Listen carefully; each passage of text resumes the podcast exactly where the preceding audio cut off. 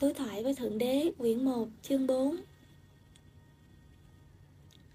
Trời ơi, Ngài truyền cảm hứng cho con Nếu Thượng Đế không truyền cảm hứng thì quỷ sứ làm được sao?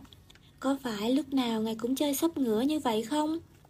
Ta không nói vậy theo lối sắp ngửa đâu Hãy đọc lại câu nói của ta đi Ồ, con thấy rồi Phải, tuy nhiên cũng tốt nếu ta đang chơi trò sắp ngửa đúng không? Con không biết, nhưng con tưởng rằng con quen với một ông thượng đế có phần nghiêm túc hơn. Ơi này, hãy thông cảm cho ta và đừng tìm cách giới hạn ta, đồng thời cũng hãy thông cảm cho bản thân các con.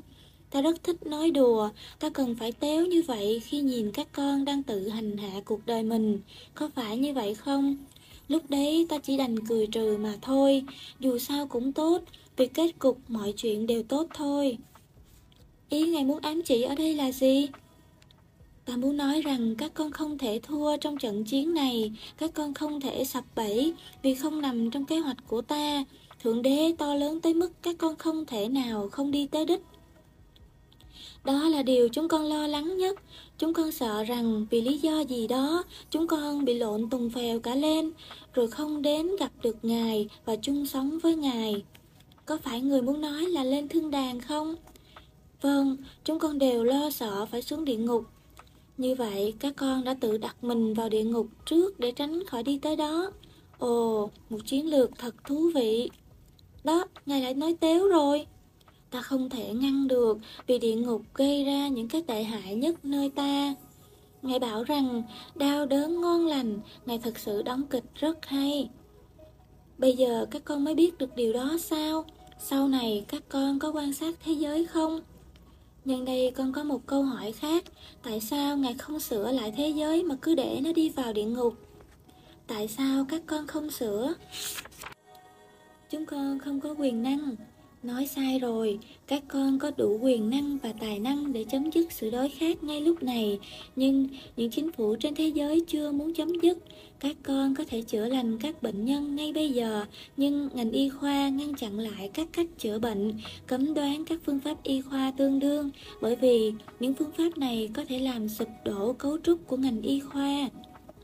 Điều này thật khó hiểu cho con, bởi lẽ không một bác sĩ nào từ chối chữa bệnh cho bệnh nhân, cũng như không một nhà cầm quyền nào muốn nhìn thấy dân mình chết đói. Nếu nói là không một cá nhân bác sĩ nào thì đúng, không một cá biệt, nhà cầm quyền nào cũng đúng, nhưng chữa bệnh và làm chính trị đã trở thành thể chế, sẽ chống lại những điều tốt đẹp trên vì sự sống còn của thể chế đó. Ví dụ đơn giản và điển hình nhất các bác sĩ Tây y chối bỏ những hiệu quả chữa bệnh của bác sĩ Đông y bởi vì nếu chấp nhận như thế sẽ phá vỡ tan tành cấu trúc của Tây y. Tây y làm như vậy là vì lo sợ. Bất cứ một sự tấn công nào cũng tạo ra một sự kêu cứu. Ta đã đọc được câu này trong cuốn Một tiến trình trong những huyền diệu. Ta đã đặt câu này vào đó. Trời đất ơi, chỗ nào ngài cũng biết hết. Điều này nhắc lại chúng ta chỉ mới bắt đầu nghiên cứu mấy câu hỏi kia của các con. Chúng ta đang thảo luận làm cách nào cho cuộc đời các con lên hương. Ta đang nói về tiến trình sáng tạo. Vâng, con cứ ngắt lời ngài hoài. Chẳng sao cả, nhưng thôi chúng ta trở lại đi, vì chúng ta không muốn đi lạc một đầu dây mối nhợ rất quan trọng. Cuộc đời là sáng tạo chứ không phải là khám phá các con sống mỗi ngày không phải để khám phá ra coi cuộc đời nắm giữ những bí mật gì, mà là sáng tạo ra nó. Mỗi phút giây các con đang sáng tạo ra thực tế các con, nhưng có thể các con không biết. Sau đây là lý do tại sao nó lại là như vậy và sự vận chuyển của nó ra sao. Ta đã tạo ra các con theo hình tượng giống như thượng đế. Thượng đế là vị sáng tạo. Các con là ba thực thể trong một có thể gọi là cha, con và thánh linh, tâm, thân và linh hồn, siêu ý thức, ý thức và tiềm thức. Sáng tạo là một tiến trình xuất phát từ ba phần này của các con. Phương tiện của sáng tạo là tư tưởng, lời nói và hành động. Tất cả những sáng tạo bắt đầu với tư tưởng, hãy khởi sự từ cha. Tất cả những sáng tạo sau đó chuyển qua lời, hãy xin rồi các con sẽ nhận được hãy nói rồi mọi sự sẽ được làm cho các con Tất cả những sáng tạo được thành tựu trong hành động và lời sẽ thành da thịt và sống nơi chúng ta.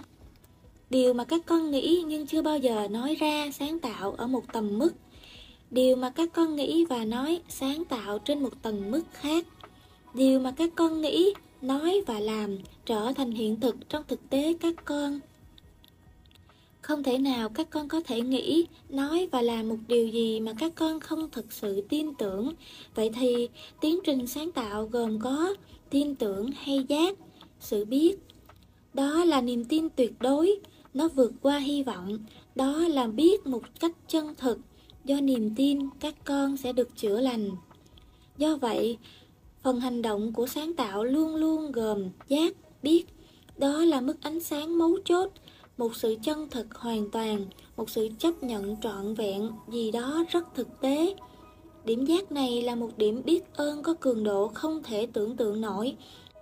Đó là sự tạ ơn trước và đó có thể là chìa khóa huyền diệu nhất trong sáng tạo. Chịu ơn trước về sáng tạo, sự ban cho là một điều dĩ nhiên, điều này không những được tha thứ mà còn được khuyến khích. Đó là dấu hiệu chắc chắn nhất của các bậc sư.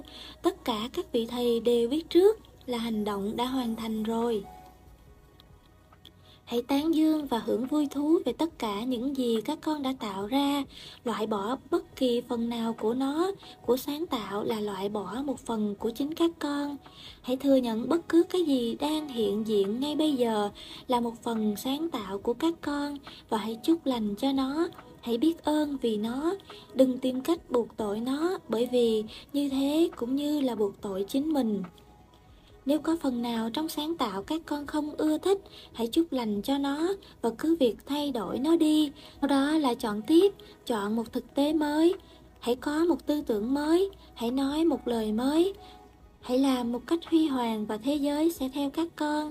Hãy đòi hỏi, hãy kêu gọi, hãy nói, ta là đường, là sự thật, là sự sống, hãy đi theo ta.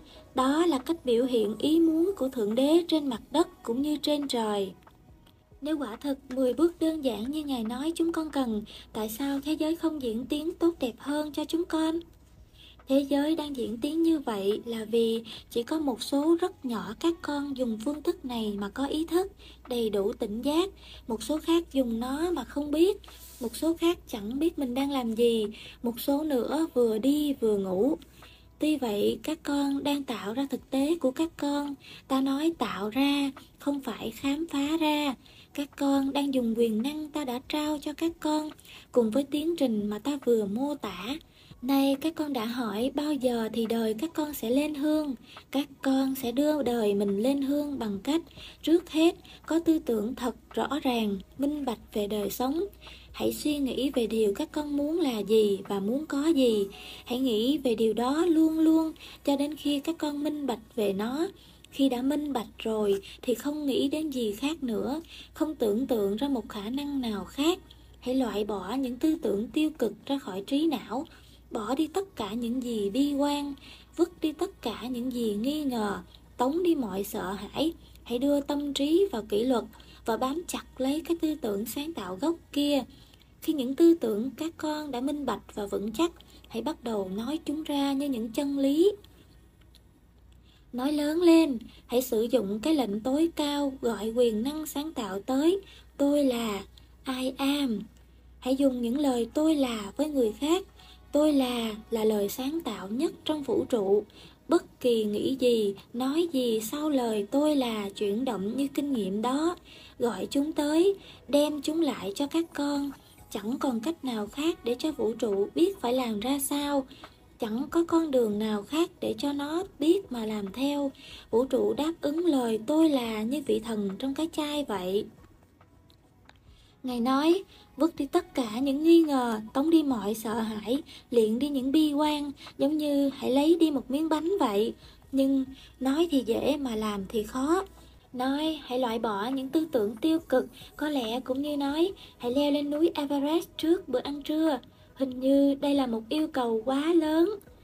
Kiềm hãm tư tưởng, kiểm soát chúng, chẳng có gì là khó như các con tưởng, hoặc leo núi Everest cũng vậy, tất cả đều là vấn đề kỷ luật. Đó là chuyện phải chú tâm vào. Bước thứ nhất là cách điều động tư tưởng, học cách nghĩ về các con đang nghĩ. Khi gặp các tư tưởng tiêu cực, xóa bỏ cái ý niệm cao cả nhất của các con về một vật, hãy suy nghĩ lại, ta muốn các con làm như vậy, đúng nguyên văn. Nếu các con nghĩ rằng các con đang buồn rầu, chán nản và chẳng có gì là hay, lập tức hãy nghĩ lại. Nếu các con nghĩ rằng thế giới là một chốn xấu xa, đầy những biến cố tiêu cực, hãy nghĩ lại. Nếu các con nghĩ rằng đời mình tan nát, chẳng bao giờ có thể xây dựng lại được nữa, hãy nghĩ lại. Các con có thể tự huấn luyện mình để làm như vậy.